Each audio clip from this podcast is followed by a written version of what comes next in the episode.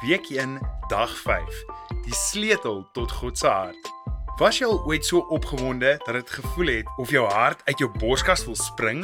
Het jy al na iemand se hartklop geluister? As jy jou hartklop kan voel, bly ingeskakel om meer uit te vind. Hallo, ek is Juan. En ek is Rianka. Ek kan my hartklop voel, maar hoe luister ek na my hartklop? Wel, dokters gebruik 'n stetoskoop om na mens se hartklop te luister. 'n Hartklop klink iets soos die. Wow, baie goed.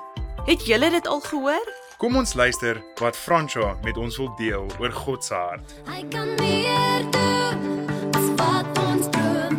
Hy kan meer doen. Die Bybel sê, soos wat Jesus deur die dorpe gegaan het, het hy die mense gesien en hy het deernis met hulle gehad. Deernis beteken om vir mense om te gee, om hulle met goedheid te behandel en om hulle te wil help. Jesus is die sleutel tot God se hart en wys vir ons wat ware liefde is. 1 Johannes 4 vers 8 sê: Elkeen wat nie so lief het nie, ken God nie persoonlik nie, omdat God liefde self is.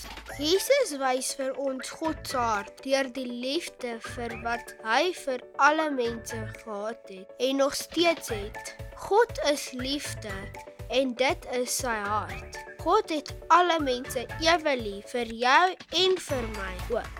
Sy hart is dat ons ook alle mense soos hy sal lief hê en dat ons altyd sal weet God het ons altyd lief, net soos ons is.